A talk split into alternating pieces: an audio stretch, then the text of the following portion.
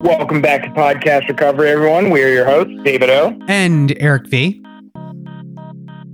Today we are joined by our guest, Sandra. How are you doing today? Oh, I'm very well today, thank you. Good. Where are you from, Sandra? Dublin, Ireland.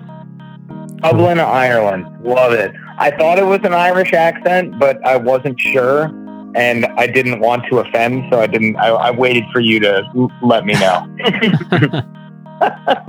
I keep saying I don't have an accent, but people keep telling me I do. So, yeah. Oh, the, the, the Irish accent is one of the sweetest things on the planet, and I absolutely adore it. Oh, thank you, thank you. So, when were you first introduced to recovery? So I would have known about recovery. Um, oh, I, I mean, I knew people who got into recovery many, many, many, many years ago, but they never stayed. Never stayed in Mhm. recovery. So um, I just knew people stopped drinking for periods of time. They called it recovery, but um, yeah, it's not recovery as I, I would understand it today. My own recovery journey was very um, very quick start was start and it kept going and that was back in 1995. So, how long have you been sober? It was 25 years this year. Lockdown lockdown celebration is 25 years. Oh, Fantastic. congratulations. Well, congratulations. Thank That's you. awesome. And uh, with all that out of the way, we're going to turn it over to you to share your story with us. So take it away. Lovely, thank you. Uh, my name is Sandra and I'm an alcoholic.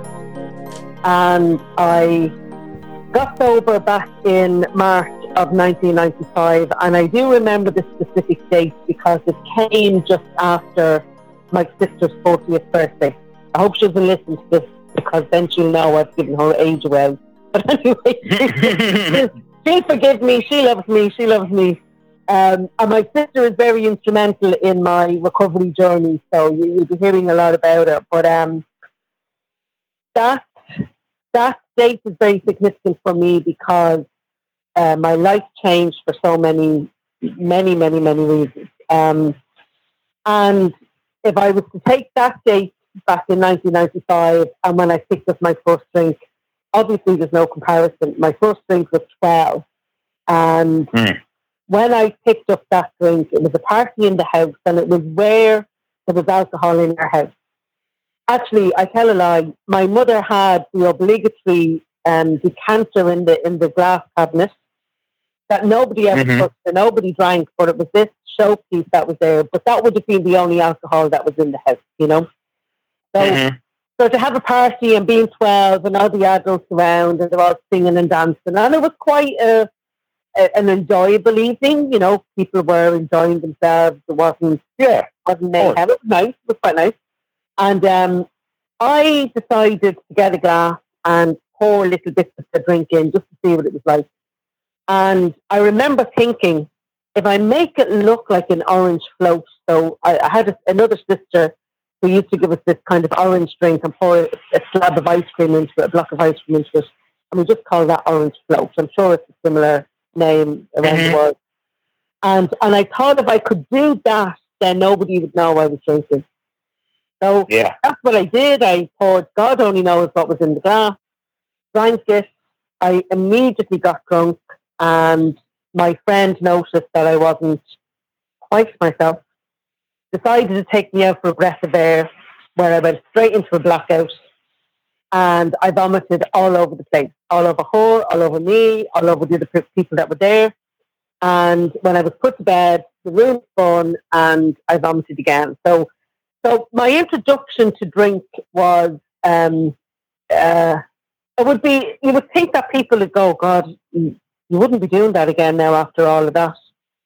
Mhm. No, no, it was it was it was something when I woke up the next morning, I was like, Oh my God, oh Jesus, I'm dying. Like, you know, I felt like the earth was falling out of me. Honest to God, don't ask me where this came from, but when I came down the stairs, people had gone, they'd left. There was whatever, somebody had tidied up the kitchen, there was cans of stuff left, you know, tidied up and all that sort of stuff. And I went and I opened up a can of um, of ale um, that, that was there, and I drank it. Now, don't guys, don't ask me where that came from. I have, I've never seen that. That was not part of my upbringing. So I don't know why the hair of the dog was was part of my drinking, but it was. Oh, yeah. And yeah, yeah, and it was to become a, a, a significant part of, of my drinking uh, all the way through. So yeah, yeah, it's um, it's one- it's one of those things where you, you kind of think that's madness, but at the time it's it just it's, you have to have, you just have to do, you know.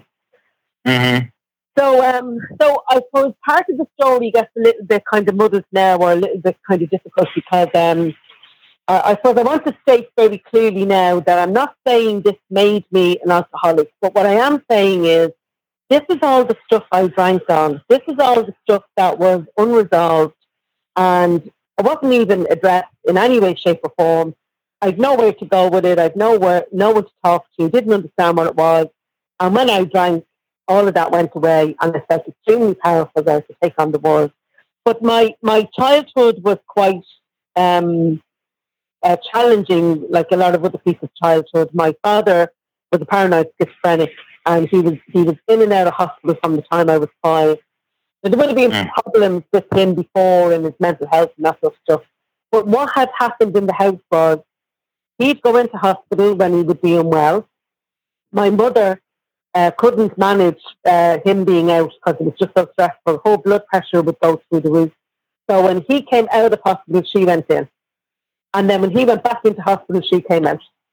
You know, so there was this tag team of parenting going on, but there wasn't really parenting. It was people who were your parents there, but they hmm no real parenting, you know. My older sister Mary, who I referred to earlier on, was, was really the parent. So there was a lot of that that chaos that goes with mental health issues and Yeah. not being treated properly or misunderstood. It was way back in the seventies, you know. So we, we didn't have the kind of community support that we have now. You know, thankfully, Yeah. there's community support now. So, um, so he would have received quite serious electric shock treatment and high doses of medication just to sedate them, You know Uh, but but but there was a lot of violence that came with his particular um, element of, of illness, and one of them was it was mostly himself who tried to take his own life several times. And the last time he was successful, he did take his own life, but he took his own life after he attacked uh, two of my siblings, and one of those siblings died as a result of our injuries. oh, So- wow. Yeah, so in, in 24 hours, two people gone, gone out of your life, you know. Mm. Um, and then um, my mother died five years later, and um, I, I actually woke up. but We, we shared the bed after Daddy died, and the house was moved around, and all that sort of stuff, you know. Um, hmm and I woke up and found her dead beside me in the bed. Now, both of these events are bad enough on their own, but there was a, a common denominator with these events. I had had a bit of a row. Now, I was only 10 when my father died, right? So it wasn't really a row. I was 10, you know? hmm Um, and he bent down to give me a kiss going to school. He'd been eating toast with butter on it. I don't like butter. Can't stomach the smell of it, let alone eat it. And I was like, Ugh! you know, disgusting butter, as you do when you're 10, you know. And um, yeah. and walked out going, I'm never talking to you again. I hate you. La la la.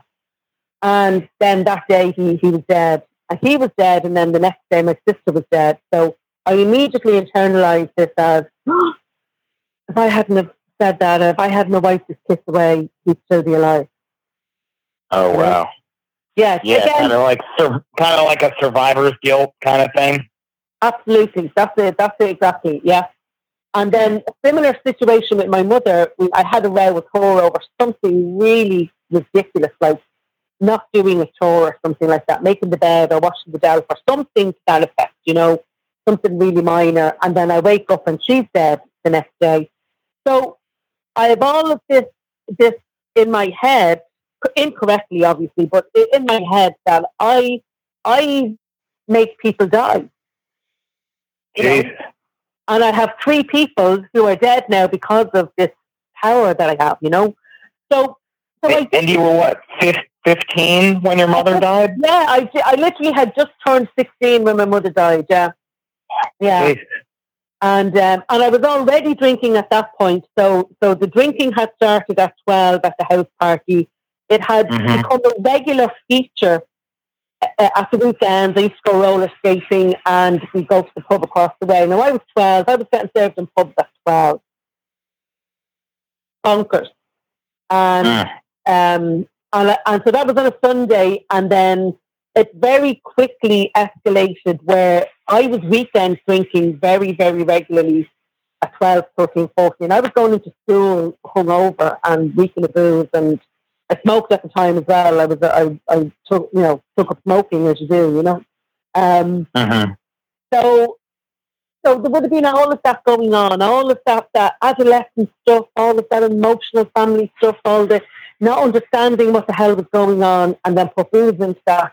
You know, it was just, it was just a fire. You know, so um, so Rosie, as we call her affectionately, Rosie died. Um, that was 1982. So. Uh, so she died, and I was actually working at the time. I was working full time. I left education, and um, at 16, I, I was working a year by the time she died, and um, uh, and that was it. It, it. it took off like when when I say it took off, it was like a rocket going to the moon, and um, Mm. very quickly, very very quickly, I was uh, bringing the, the booze into the workplace. There was several times actually I brought booze into school with me and drank it around at the bike shed, smoking at lunchtime. You know, so it wasn't unusual for me to, to do that. And Yeah. uh, and and that was it. Then I, I literally every penny I had, guys, every pe- every penny went on booze. Every idea that I had about being a friend centered around booze. Uh, you know, if, if everything was counted in how many drinks I'd get and how long I'd get out of the money and all that stuff and stuff. And my friends, on the other hand, were buying makeup and clothes and magazines and going to the cinema. You know, Mhm. I, I couldn't even imagine spending money on that. That was just ridiculous things to be spending your money on, you know. So Yeah. um so so it was by the time I was 17, 18, myself and my friends had parted ways. Uh, I was just too much hassle for them, you know. It was I was it was just too much, and I didn't blame them. You know, it, it just it was no no teenager should have to put up with a friend, you know, with that kind of stuff going on. I mean, the drinking, and um, so then a, a bit by accident, I'm going to say, I I met a partner. I mean, I was drinking. I was drinking in the house then, so I, I didn't go out, I didn't socialise, didn't go anywhere, didn't see anybody. And then I, I met somebody, literally uh, a, a chap who lived up the road from me, and he said, uh, I've always fancied you, can I take you out for a drink? And I went, oh, yes, grand. So this Mm. now, I'm 19 at about this stage, this now is my my avenue into the into the pub because up to this point I was just drinking in the house, you know? Yeah. And so th- there was almost like a normality to it, you know, there was almost like a, oh, this is what normal people do. But, Mhm. Sandra drinking wasn't normal. Sandra used to drink cider, very, very, very sweet cider, and a lot of it. And then I would drink Southern Comfort. I hope I'm not, uh, you can beat this out if I'm not meant to say the names of, of alcohol.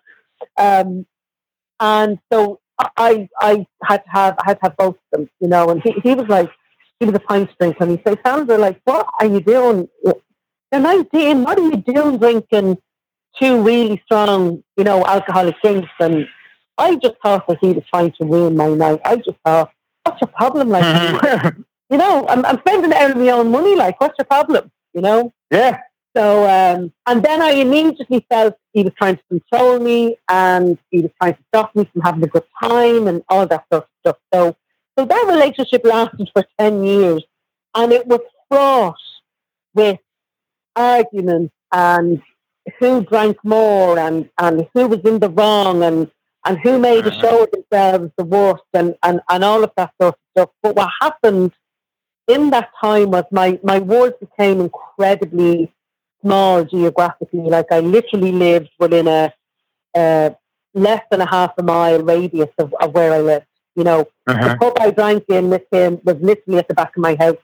And I would go there and back, there and back, there and back, and maybe up to his house. So that was my geographic area. That was my experience. That was my life. Everything that happened in that area is all I knew of the world Yeah. you know. and I'm late teens, early 20s, mid 20s, and alcoholism just literally had every one of those years, bar the last one. It didn't get 29, but it had all of those years. And it got to the point then where I was no longer fit for work. I physically couldn't go to work. And Mm. I started to drink the cheapest of the cheapest of the cheapest drink. And course. Yeah. there, there was an element of um, uh, kind of criminality to keep the, the money coming in and, uh, you know, keeping the, bu- the booze flowing. So, you know, there was a, a- a step in that direction that uh, was quite, um, you know, back in the 80s, it, was, it, it wasn't an easy time in Dublin, you know. Yeah. It was Mhm. a very, it was a huge unrest in Dublin, so in the country, but um, there was a lot of that going on. So, so it could have gone either way. Could have gone either way, you Mhm. know. And um, and that was it. I would love to be able to say that my drinking story was really exciting, and there was loads of drama and all that sort of stuff. But it was actually incredibly sad and tragic because I didn't live the life that a young woman really had the opportunity to live, like my friends. You know, I Mhm. didn't get into healthy relationships. I didn't get married. I didn't have children. I didn't do any of those normal milestones that you do. Um, I, I Mhm. say quite frequently, you know, I never lost a house, a car, or a husband. I never got those things. You know, they never came into my life. My life was too chaotic.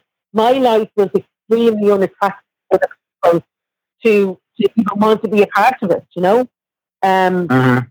so, so I say my life was was it was really full of lack as opposed to drama.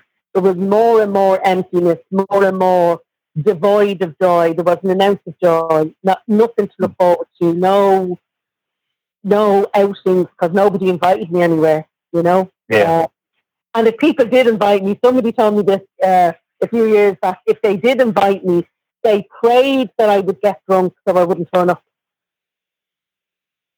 So, so that was it. That that's where drink drink brought me to that very desperate, lonely place where life Mhm. life is not really worth living. It's like, well, there's nothing here to even want to stay alive. You know. Now, only for only for I didn't want people thinking I was like my dad.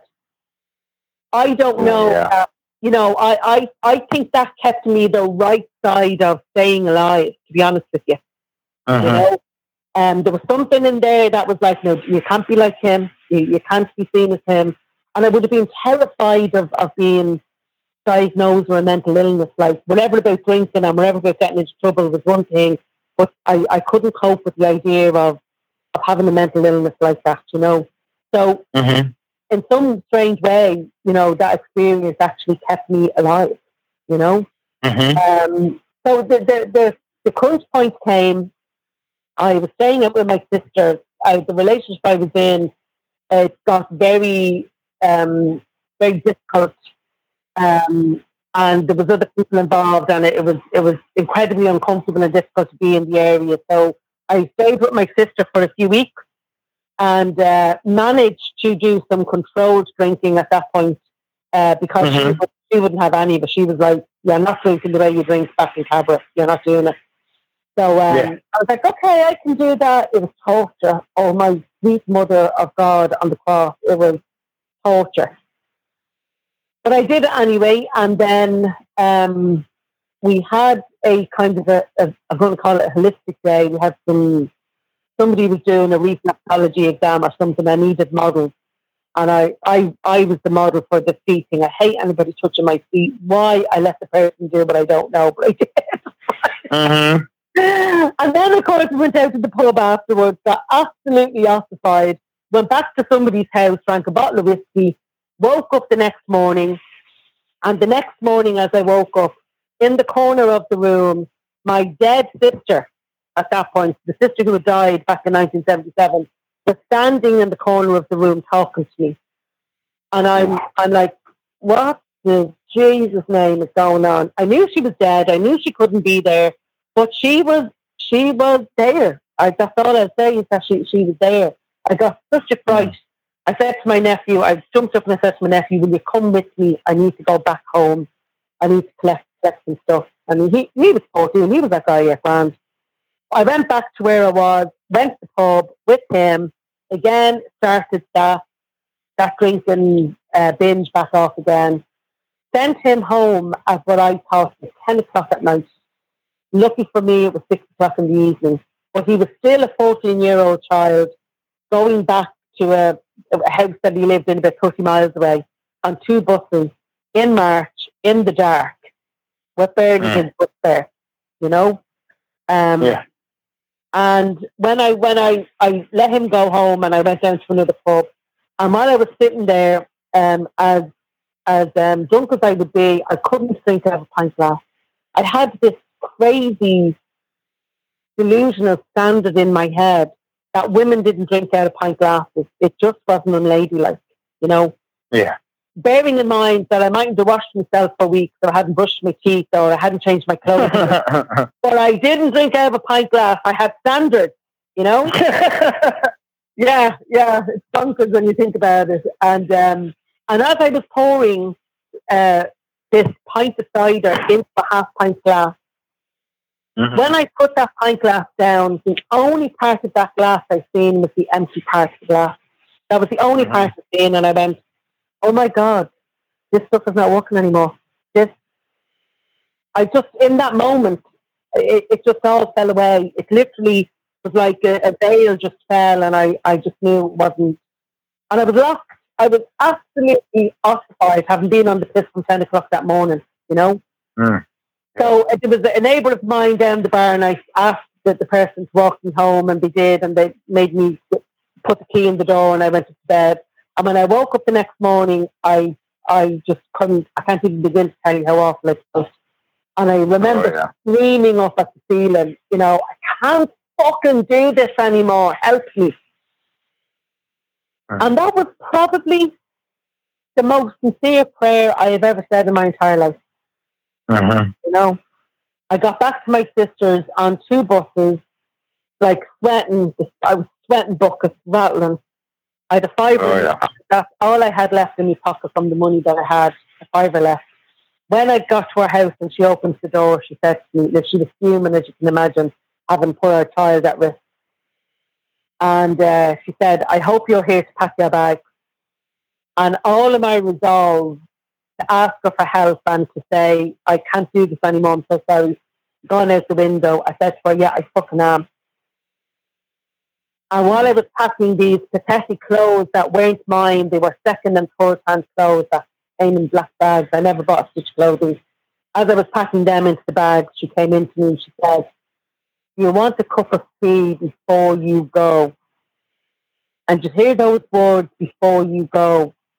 Oh my God, they, they definitely, I, because she at that point was the only person in the world that gave any care about me in any way, shape, or form. Mhm. And and what came out of my mouth was, yes, please. But what was resounding in my head was, shove your fucking cup of tea up your hole. Like that, that's what was in my head. But it, what came out Yeah. of my mouth was, yes, please. And I and I absolutely called that moment divine intervention. And um, Mhm. and when I sat down to that cup of tea that I couldn't lift because I was rattling, you know, I was absolutely rattling. Uh, I said, Mary, I, I know now once I start, I can't stop. I know what you've been saying to me for years. She's been trying to get me to stop for years. I know now I can't stop. And she said, Will I call? Uh, I think the person's name is Eamon. Will I call Eamon? And I said, Yes, please, because I knew Eamon was in the fellowship of friends. And Mhm. he came, he said to me, Have you had enough? And I, I just burst into tears, and he wasn't having any of it. And he said, You need to answer the question. Mhm. yes, yes, I've had enough. And he said, Are you willing to go to any length? And I said, Tell me what to do because I can't keep doing this. And I got to my meeting. Uh, he made a phone call to somebody else who then uh, picked me up and brought me to a meeting, uh, an AA meeting uh, in the city centre, which was a fair bit away from where I live, but that was okay. And when I walked into the room, again, half still rattling and half like wondering what the hell, you know, your life is just turned upside down. Haven't had a realization like this. And I've seen somebody sitting on a table and I could see this thing moving at her shoulder, and I thought, oh Jesus, no, I can't be going into the DTs now. Like just the panic of it. But actually, this turned out to be a man called Dennis who used to bring his pets to the meetings. And this particular night, Dennis brought a parrot.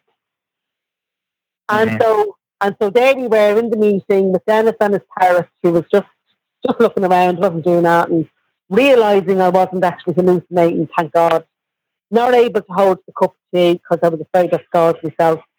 And as people were sharing, one person uh, I heard sharing talked about losing his third son to a drug overdose. Oh, Him, yeah, it was awful, just awful. Like the, the drug scene in Dublin at that point was just horrendous. yeah. And um, and there he was talking about being grateful to be there for his wife and his family, and the support that he had in the fellowship. And I, my head, like my brain, was like, I couldn't take this in. I was going, if anyone should be in the pub, it's him. yeah. But I heard, I heard that message. I heard that man saying, "I can be of use to my family because I'm not drinking." Mhm. And right there in that moment, that was the most attractive thing I thought. Could I be a person like that? Could I actually be helpful like that in my life? Mm. And then that became that program of attraction that I just kept seeing more of it. The next day I went to a meeting up back into the city centre. So when I, when I was asked, will you go to any length? I hate public transport. I would walk. I would walk miles rather than get on a bus. I hate, always have hate buses. I get travel sick. Anyway, we got on the Mhm. bus back into the city centre, and there was a woman sitting across from me, lovely dress, nicely casual dress, lovely jeans and a linen shirt and a lovely blazer. I'll never forget what she was wearing. And there she was talking about the job that she had and how grateful she was for the car she had, how grateful she was for a relationship and how grateful she was for it, and lots of other stuff. All of that stuff that was a million miles away from my life at that moment in time. Yeah. It was it was just total opposite, you know. And I, I, I looked her and I want I absolutely want what she has. I absolutely want that, you know. So Mhm. then I, then I was very fortunate that a woman, another woman who was very brave, I look back on it now and I go, God, you were brave because I was one angry.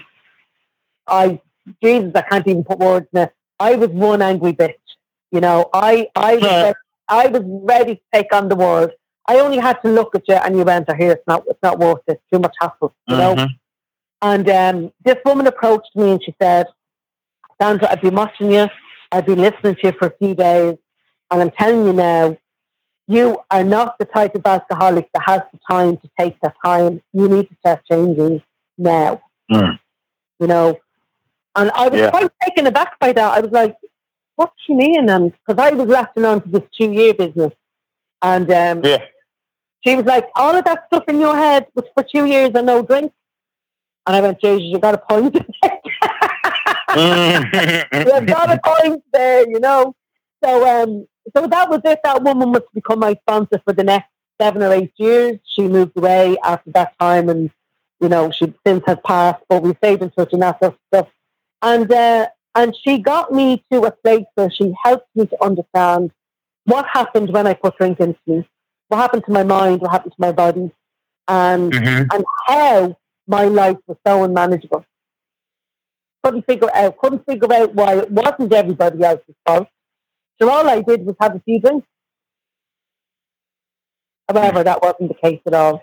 So that that's my my you know that was the start of my recovery journey, and it's been since then. What's happened since then? Lord God, it, it's all happened since then. In fact, more disasters happened to me in sobriety than they ever did when I was drinking. Like I've been in a fire and I nearly died. I was in a car crash and I nearly died. I got beaten up by a mugger who absolutely bet the crap out of me that they thought I was dead, and I wasn't. So all of this mad stuff happened when I got sober, but I was able to Yeah. I was able to handle it because I was sober.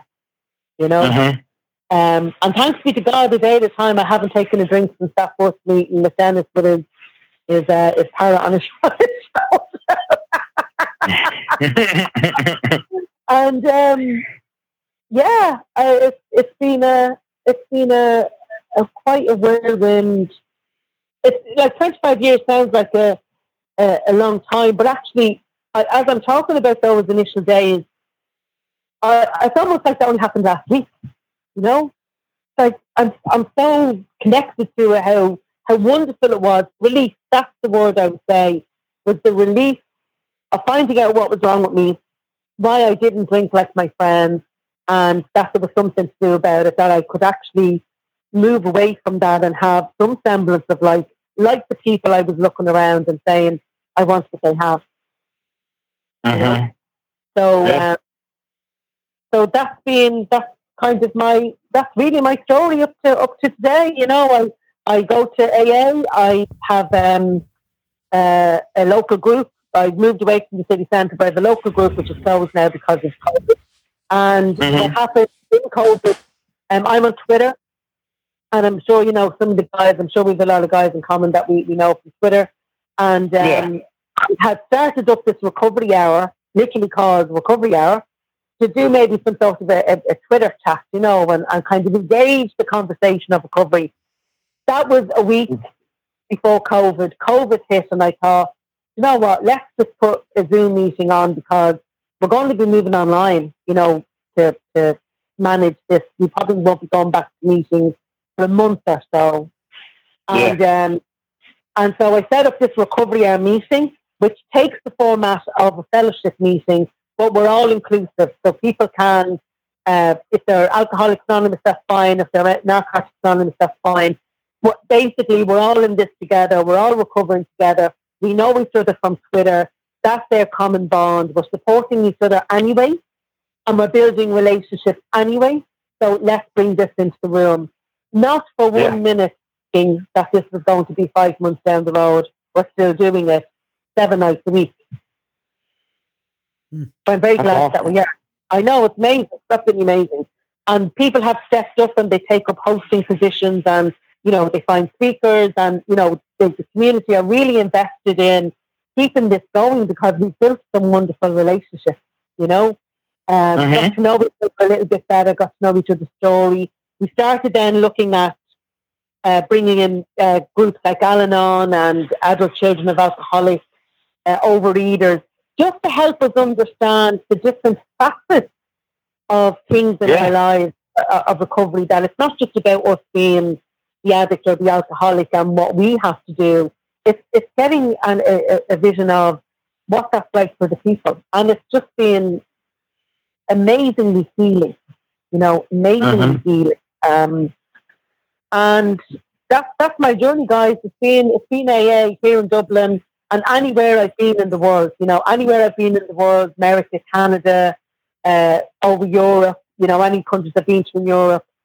Like AA has always been there. They've been on the end of the phone. They've come and they picked me up. They brought me to meetings. They dropped me back. You know, people brought me to the houses. You know, it's it's amazing that you can go anywhere in the world and you have people who completely understand what it's like to be on your own in a different country, not necessarily knowing the rules or how things work in that country, and help you negotiate that. country, You know, and um, Mhm. and it's just it's just mind blowing. Like I, no matter there was no amount of drink was ever going to give me that wonderful life that I have today. Mm. You know, um, That's awesome.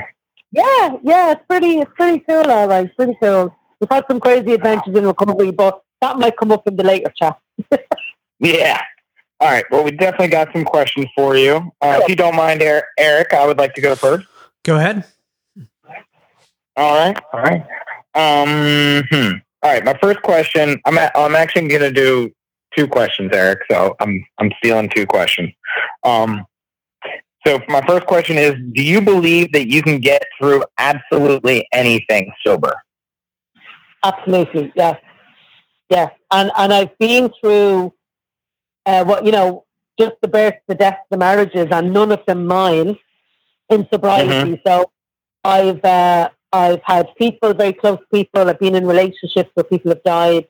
Um, I've walked in. I've been in a fire, as I said. I've been beaten to a pulp. Um, I what else? I've been in car crashes, crazy stuff like crazy, crazy, crazy stuff that people people might say, now again, my thinking, if anyone you know should be drinking, it's for. But absolutely, the fellowship tells me a drink won't solve that. Mm-hmm. And it doesn't. And the other thing, apart from those physical things that go on in the world, some of Yeah. the most trickier things that have happened for me are kind of realizations about myself. As I've walked through the steps, and I would go through the steps every year, every year I would still do a fourth and a fifth step. Because, I, Mhm. you know, life is not perfect, and I, I messed up and I need to fix it. I need to make it right. Yeah, But absolutely. the realizations I've had about myself have been the things that I've found more difficult to deal with.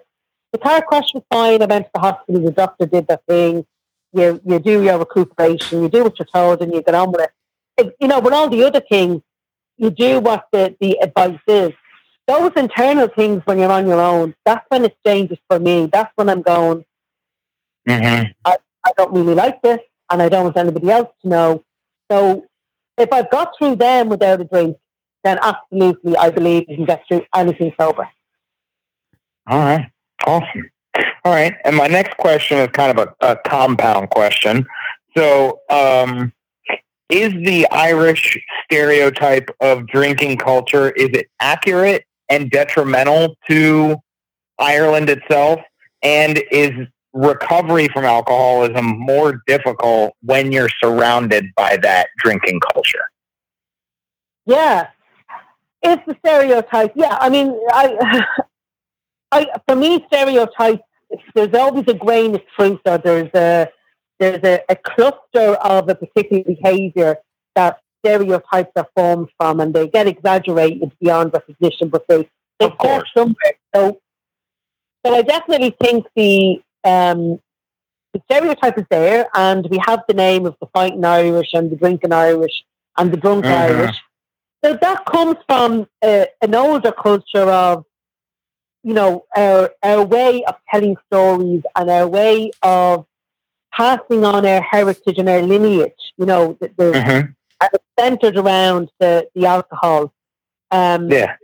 it's there, you can't deny it. You know, I mean, they they called the paddy wagon after Irish people because there were so many Irish drunk people in the back of them. You know, Yeah. that's why it's called paddy wagon. You know. Yeah. Um, So it's there, yes, it, it, it is there. Is it detrimental to Ireland? Um, I think maybe there's a balance there of personality, tradition.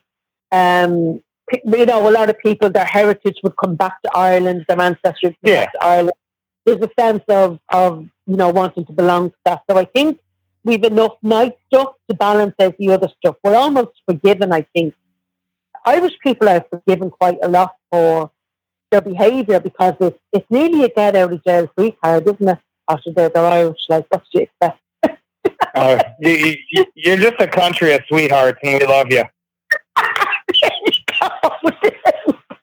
Can't understand the goddamn word they're saying, but we love them.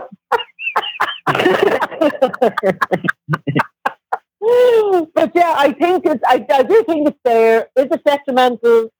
Um, I, I have to be honest. I don't know that I've ever, I've ever experienced it detrimental in that way. I think it becomes part of the bigger picture of what people Mhm. see about Ireland. But the second part of your question, yes, it is. I mean, there are pubs everywhere in, in Ireland. Like there just Yeah. is. Uh, my local pub was literally, you know, less than two minute walk away. Um, Yeah. But I think when that thing, when that thing changed in me, when that that um uh that, that psychic change happened, it doesn't matter how many pubs are there because alcohol and drinking and all of that no longer was something I was drawn to. I had seen the attractiveness of people in the room. I'd seen Yeah. the light had. I wanted it. That's where my focus went. I wanted to do whatever I could to get what they had. Mm-hmm. So, like I was Yeah. in America, I was in Texas, and uh, I was brought to a meeting, and the man there was a, a women's um, support house. I think it was women who who may have uh, been pregnant or had very young children, and it Mhm. was just women. And when I arrived, the guy, this big tall man, I'll never forget. It was the six foot six, and I'm five foot two. I was like, you know, n- neck craned back to look at him. And he said, Yeah. I, I think you might have more in common with these ladies. Would you mind doing the speaking? And I said, yeah, sure. And he said to me, um, can you talk for 45 minutes like it's a 45 minute talk? And I was, let me think about that for a minute. So I'm, I'm female, I'm Irish, and I'm alcoholic. Do you want 45 minutes on each? You know, he was like, okay. So, so it was fine. But people kept saying that to me about pubs in Ireland. And I said, well, I have driven by places that are just like what we call them off license. I'm not sure what the language, what you call them there in, in America, but like they, they, these places that people just drive to and buy crates of booze. It, it was exactly the same there as it was here. It was so Yeah. accessible, you know. So, um, so maybe that stereotype, you know, filters people thinking about that a little bit more than I thought they did, you know. But I was seeing the Yeah. exact same in their countries as was here. Totally, and and I just think that that uh, um for for alcoholics specifically, I think it's a little bit more difficult um because your your your drug dealers are right on the corner in in big neon lights like the, the and it's and it's quote unquote socially acceptable to go into the pub or the bar or whatever. So I, I think alcoholism do or alcoholics have a, a, a little extra challenge when it comes to recovery because it's always right there and and um yeah it's right in broad daylight Yeah, and legal, and it's legal, and and it's know- legal exactly it's a big big difference you can't buy a greeting card without seeing a glass of champagne if it's some sort of congratulations. There's some sort Yeah. of alcoholic beverage on the greeting card. So it's embedded in our psyche that celebrations are around alcohol. And if you're not drinking, alcohol you're, yep you're a dry shite kind of thing. That, that's what we say over here, dry out shite, you know. And I'm going, well, bring me to your party, love, and I'll show you who's a dry shite, you know. So, um, but yeah, yeah, you're right. It, it is part of that, that, that culture, yeah. all right what do you got eric So before um, we went into the questions, you mentioned uh, the recovery hour, and Yes. one of the things that I I, re- I like that you were talking about, and I just I kind of want to get your experience because I feel that this is something. I think COVID is going to um, definitely grow this at a much quicker rate than previously. But you were talking about bringing you know people from AA and people from NA and learning about Al-Anon or um, adult children of alcoholics um, and different fellowships and like different thought leadership within the recovery community um, together. And it, it's something that I know for us at Podcast Recovery, it's you know it's part of our mission is that I you know Mhm. to be quite honest, I don't care if you're a gambler, if you're an alcoholic, if you're a drug addict, if you're a cutter, if you know you're bulimic, whatever. Like it doesn't matter. We all have the same problem.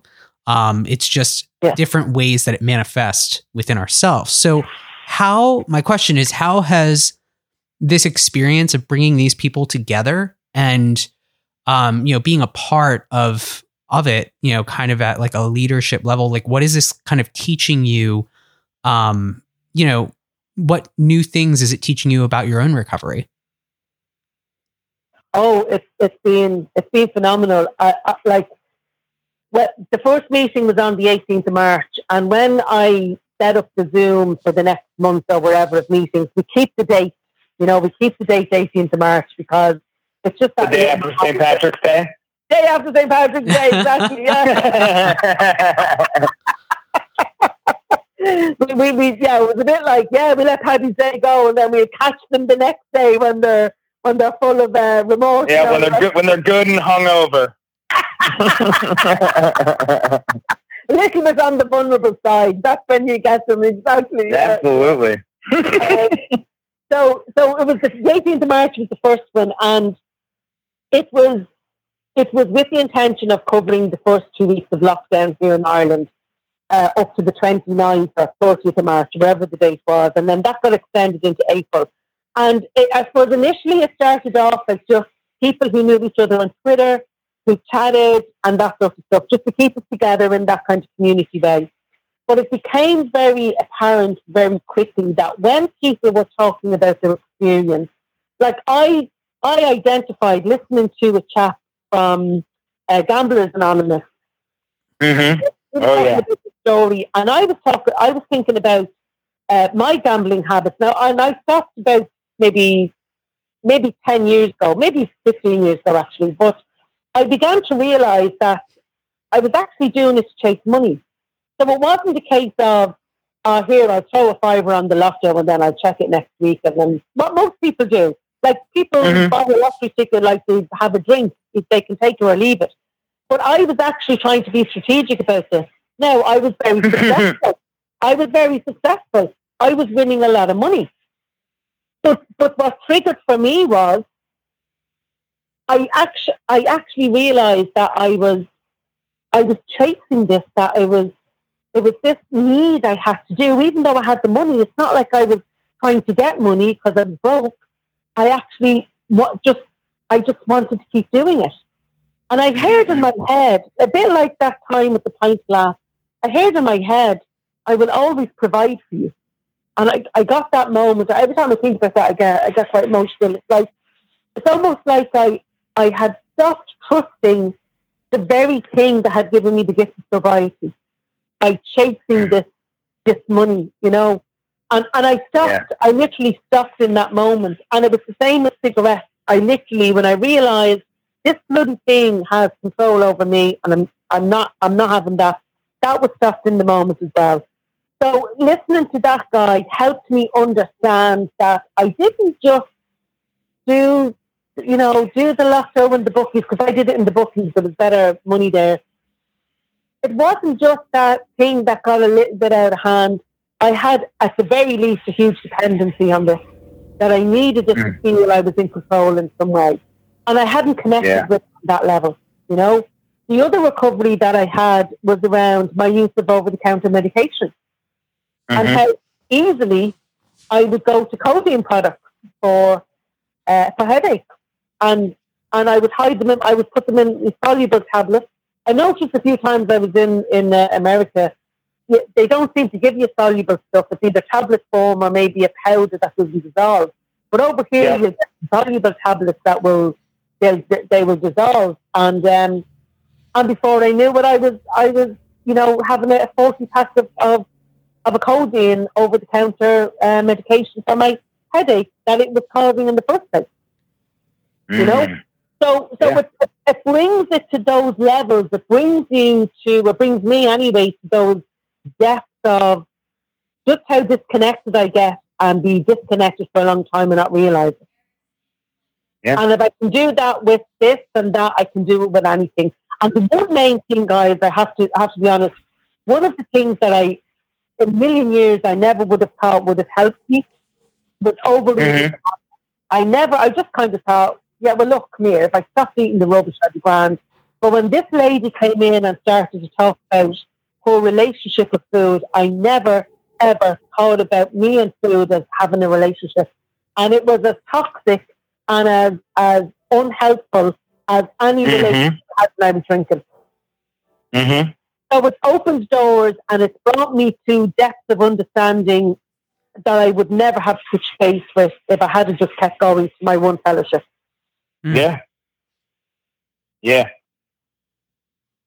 And I'm I'm I'm sure I can speak for Eric. I, I think uh, us here at Podcast Recovery being uh, able to get all those different perspectives from so many different uh, fellowships or avenues of recovery, especially and Eric Eric especially uh, is a thumper about the the relationship with food, and it's something that that needs to be talked about more um, honestly, especially here in America because we're we're the fucking worst. Yeah. And um, uh, it, it, it's it's it's a common thing uh, to really substitute from whatever your your drink or drug of choice was. It's like, oh well, this is I'm I'm I'm substituting with food, but all, most often it's sugar, and Yeah. sugar is just so bad for you, and and it and it, it takes a toll on people in recovery and everybody talks about that recovery 15 uh, those those extra pounds you put on in those first couple of years because you're just eating your feelings Absolutely. Absolutely. Mhm. Yeah. All right so my next question is sort of going to go back to uh, the beginning of your story a little bit and uh, and try and tie it into your recovery a little bit. So w- with all that um, like childhood trauma, um, I I mean that that stuff lingers for a long time, and I'm sure there were a lot of open wounds for a long time in in during your drinking. Um, so in recovery, how did you go about dealing with those? Like, did did it really come out through the step work, or did you have to seek outside help, like therapy or anything? Like, what what did you have to do to really process that trauma in a healthy way? Yeah, it was kind of a bit of both. The step work was the start. Um, Mm-hmm. helped me to, in, in telling a bit of the story, and I, I had a, a very understanding sponsor who uh, wasn't interested in the story, was interested in uh, the defects of character that that uh, informed how I negotiated all of that. But having said that, she was very clear about her scope of role and um, didn't allow me to see her in a different light than he was able for. So I was very, I was very glad that I had a sponsor who was very boundaried around certain things, and the trauma was one of them. Now, when I was explaining the story to her, I was talking to her like this. I went, I I would say things about my dad and my mother and all that. Explain, you know, when I had my first bath after uh, my dad uh, had taken his life because it was his neck and his wrist, so there was quite a lot of arterial bleed. And when I had my Mhm. first bath, the, the the blood started to ooze out of the tiles, you know, in the bathroom. Some of a horror movie. But I Ooh. told her, yeah, it was really weird. Like, and even though I was like, oh yeah, that's daddy's blood, like, you know, that's not a normal response to seeing blood coming off the wall. You know, No. you know. So she she was like, Sandra, do you realise how you're talking about that story? Like, it's just you're telling me like, oh, I had to walk on the beach and it was lovely and the water was cold and I Yeah. Very matter of factly. Exactly, exactly. So, so I said to her, but sure, but sure, I was always talking about this in, in the pub. I, that story was a huge currency for me in the pub. As soon as I started talking about that, people would give me drinks. They'd shut me off. They didn't want to hear it because it's an uncomfortable story to hear. And by Yeah. God, did I milk that for every bottle of cider I could get out of that Mm. milked it. Yeah. So while I had these gaping wounds, I, you know, I used them to to feed the alcoholism. You know, Yeah. um, and I, and I was a bit like that in early recovery, where I just talked like very detached from it. And it was her that had said, "We need to help you get next with that, but that's not that's not within the scope of my role." So I did go to therapy, but we did the, the program. We worked the steps parallel to that. You know, the counselor Mhm. wanted me to work only on the emotional stuff, and I was I just kept going. I want what she has. I want Yeah. what she has, and I'm willing to do what she did. And if she's saying that I can do this, I trust her. You know, now, and over time, the counsellor did kind of, you know, had to kind of say, well, look, I worked it well, but, and I'm glad I did it that way because I, I needed, I needed to know that my, I suppose my intuition, if you like, or my gut feeling was right because I got it wrong so many times. So it was a bit of both. It was the network and it was the therapy combined, you know, really helped to um, uh, integrate the healing, you know. Um, Yeah. but it did take it did take a number of years, it took twenty years for that to finally cement. I did a I'll tell you about that later if you want me to say anything about that. But it did take about twenty years for it finally to let go of the blame. Mm. All right. Hmm. What you got, Eric?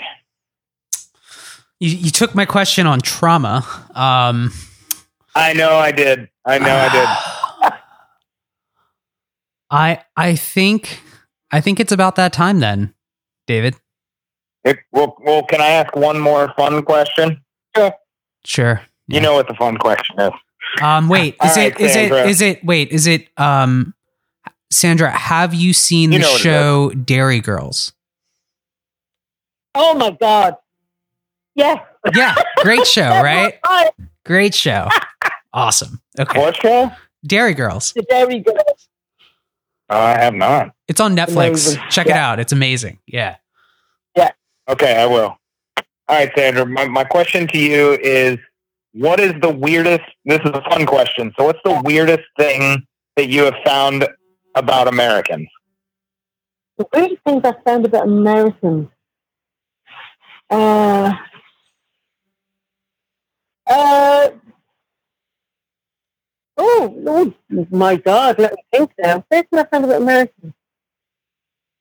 They probably um, they think that Ireland is, is British. I think that they think that we are um, that we're not Really? yeah, yeah, yeah. Um, well, so Ah. people, people have said to me, are, "Are you British?" And I say, "No, I'm Irish." And they're going, "Yeah, British." Wow. Oh, it's, it's, it's, That's so insulting. yeah. I, like I, I feel insulted for you. Like that's why I didn't want to comment on your accent because like I've I've done that before. Like I don't want to. I don't. I don't want to deign to insult an Irish person and say they sound like an English person. So so hold on. I really don't. Well, well, wait. What what And I accent? wouldn't call any of you Scottish. That's a that's a drastic insult. I mean that what I'm saying that that's weird is I, I think what what I find weird about it is, is that there's a, a some sort of a disconnect that I'm seeing that I'm Yeah. the information and, and they're not processing it. It's like it's, it's We're not always the smartest bunch. Oh, but to look, every every every country has its, its group of people where that's it. But but no, I, I Yeah. It's just oh, I'll tell you one weird thing. Let me tell you one weird thing about being in America and being Irish. Uh, we were in uh, myself and my friend were doing a Tony Robbins course, uh, a date with destiny, and um, we were staying somewhere that was about twenty minutes away from where the hotel was, and it was a lovely place. It was very nice. But there was these three old ladies, and I kid you not, it was like being in an episode of The Golden Girls, right? The hair, it, it was wonderful. I actually thought, are these really, are these the real Golden Girls? But anyway, as we get talking, and where are you from, we're from Ireland, and she started to stroke me like a cat, and she was like, I, I've never met a real Irish person, and she listened to like that, and I find that that that's what um, that's probably the, the, the most response I get from Americans is, is that when they find out that you're actually from Ireland, there's this like you're almost like a celebrity. Yeah, it's true. That is true. So so yeah, that's probably I'm like I'm just Sandra Lofty from from Harvard in Dublin. Like what what are you what are you talking about? But there you go. That's that's probably the, the, the I hope that was a fun answer in, in, in response to that because uh, yeah. So I don't want to be Yeah. too weird. I respond. oh, fine. Were, were were you going to say something, Eric? I think you got cut off. Uh, no, no. Go ahead, David. Okay. Okay. I'm sorry. Well, Eric, you said it was that time. I think it's time, uh, ladies and gentlemen, all our listeners, to go to the Twitter. What do we got, Eric? So this one is from uh, Stayed Stopped. And um, the way this works, uh, Sandra, is you'll go first, and then David, and then myself. And the question slash topic for this week um, is being bored in recovery and needing to find a purpose. Yeah. Oh, wow. Oh yeah. Oh, I know that one very well. Um, Hmm. so I'm, I'm, I'm answering these. Is it giving you an answer to this this uh, topic? Hmm Yeah, just your Okay. experience. Yeah, perfect. And, and I think uh, I, I would have hit those boredom points at any time where you go, is this it? Is this is this it? Like because it's almost like you melt into into the wallpaper. Uh, hmm but but I, I kid you not, I am always brought back to the two people I told you about. That person who lost three of the sons and was grateful, and that lady that I looked at and went, I want, I want what she had. And you just have to accept that boredom is a part of life. Everybody gets bored. It's not just people in recovery. You know, so long as I don't do Mhm. anything damaging, then I can I can negotiate the boredom. Yeah. Yeah.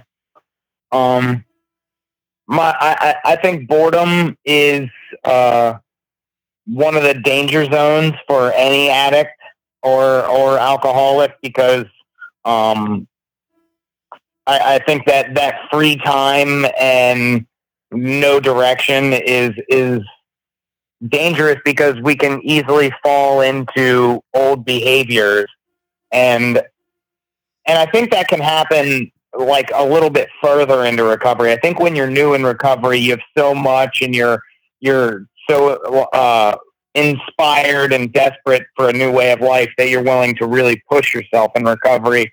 But after so many years and some sometimes complacency can set in, like you've been to all the meetings, you've heard all the stories.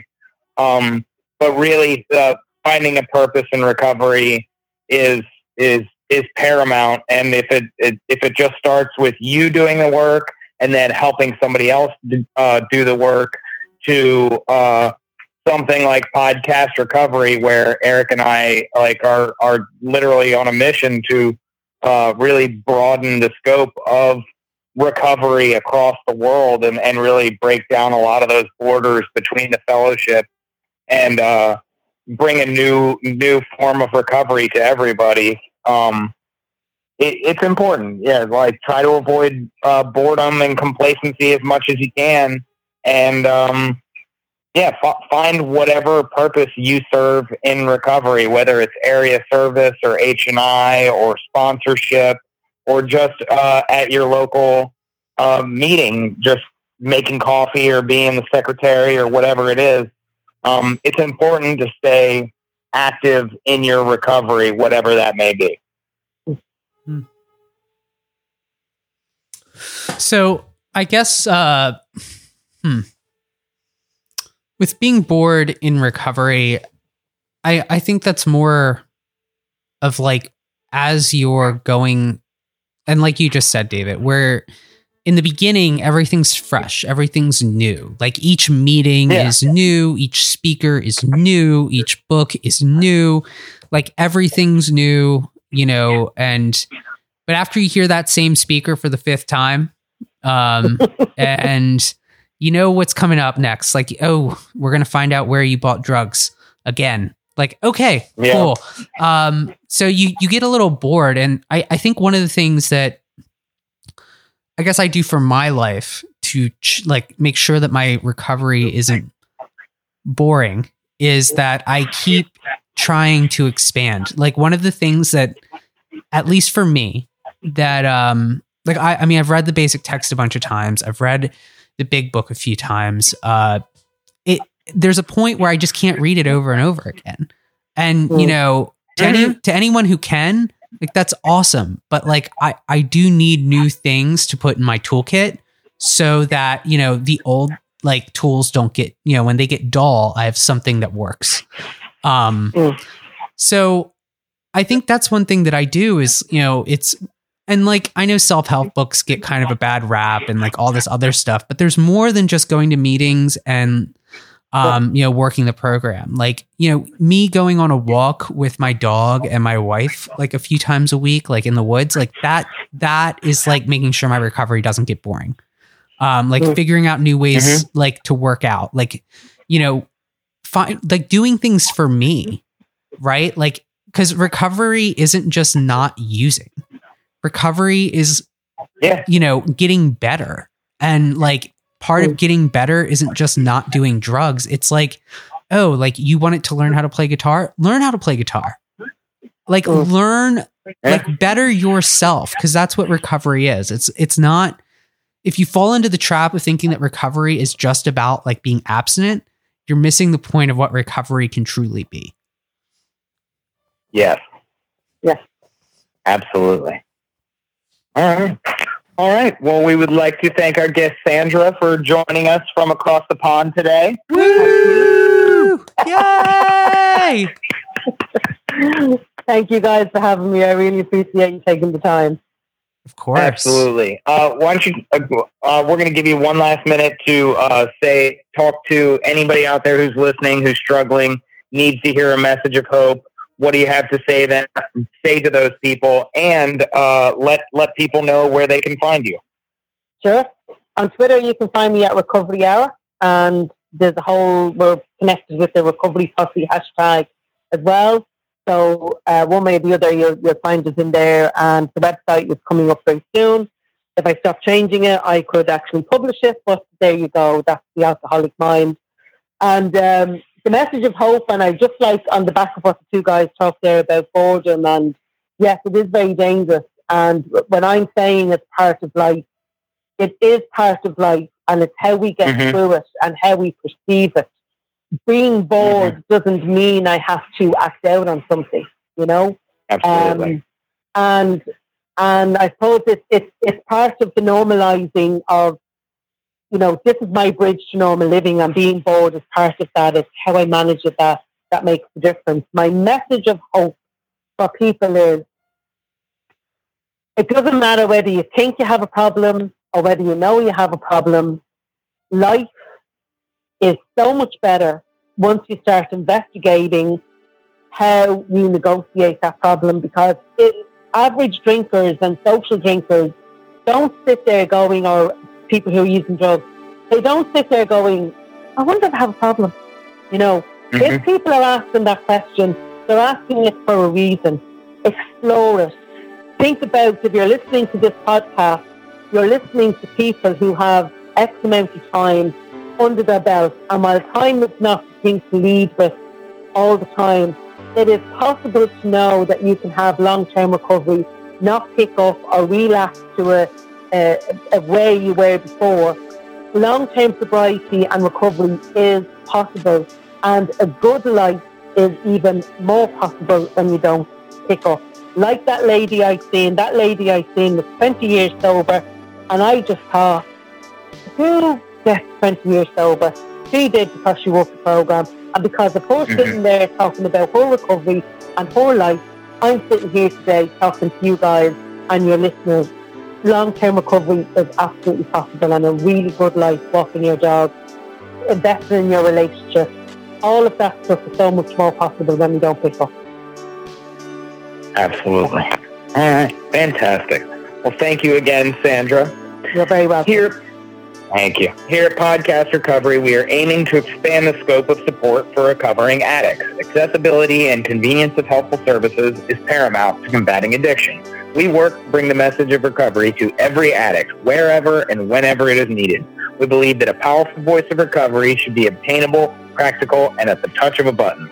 Every addict deserves to hear a message of hope, and Podcast Recovery is here to provide it.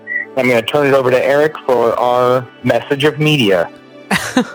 the message of media. I, I see you're you're workshopping that, um, but That wasn't bad. It wasn't bad. We'll we'll have to work on it. Uh, you know, here at Podcast Recovery, we are fully self-supporting. So if you would like to become a member of the home group, please visit our Patreon in the description below, and you know, don't hesitate to put a few dollars in the digital basket um, with our Venmo or PayPal.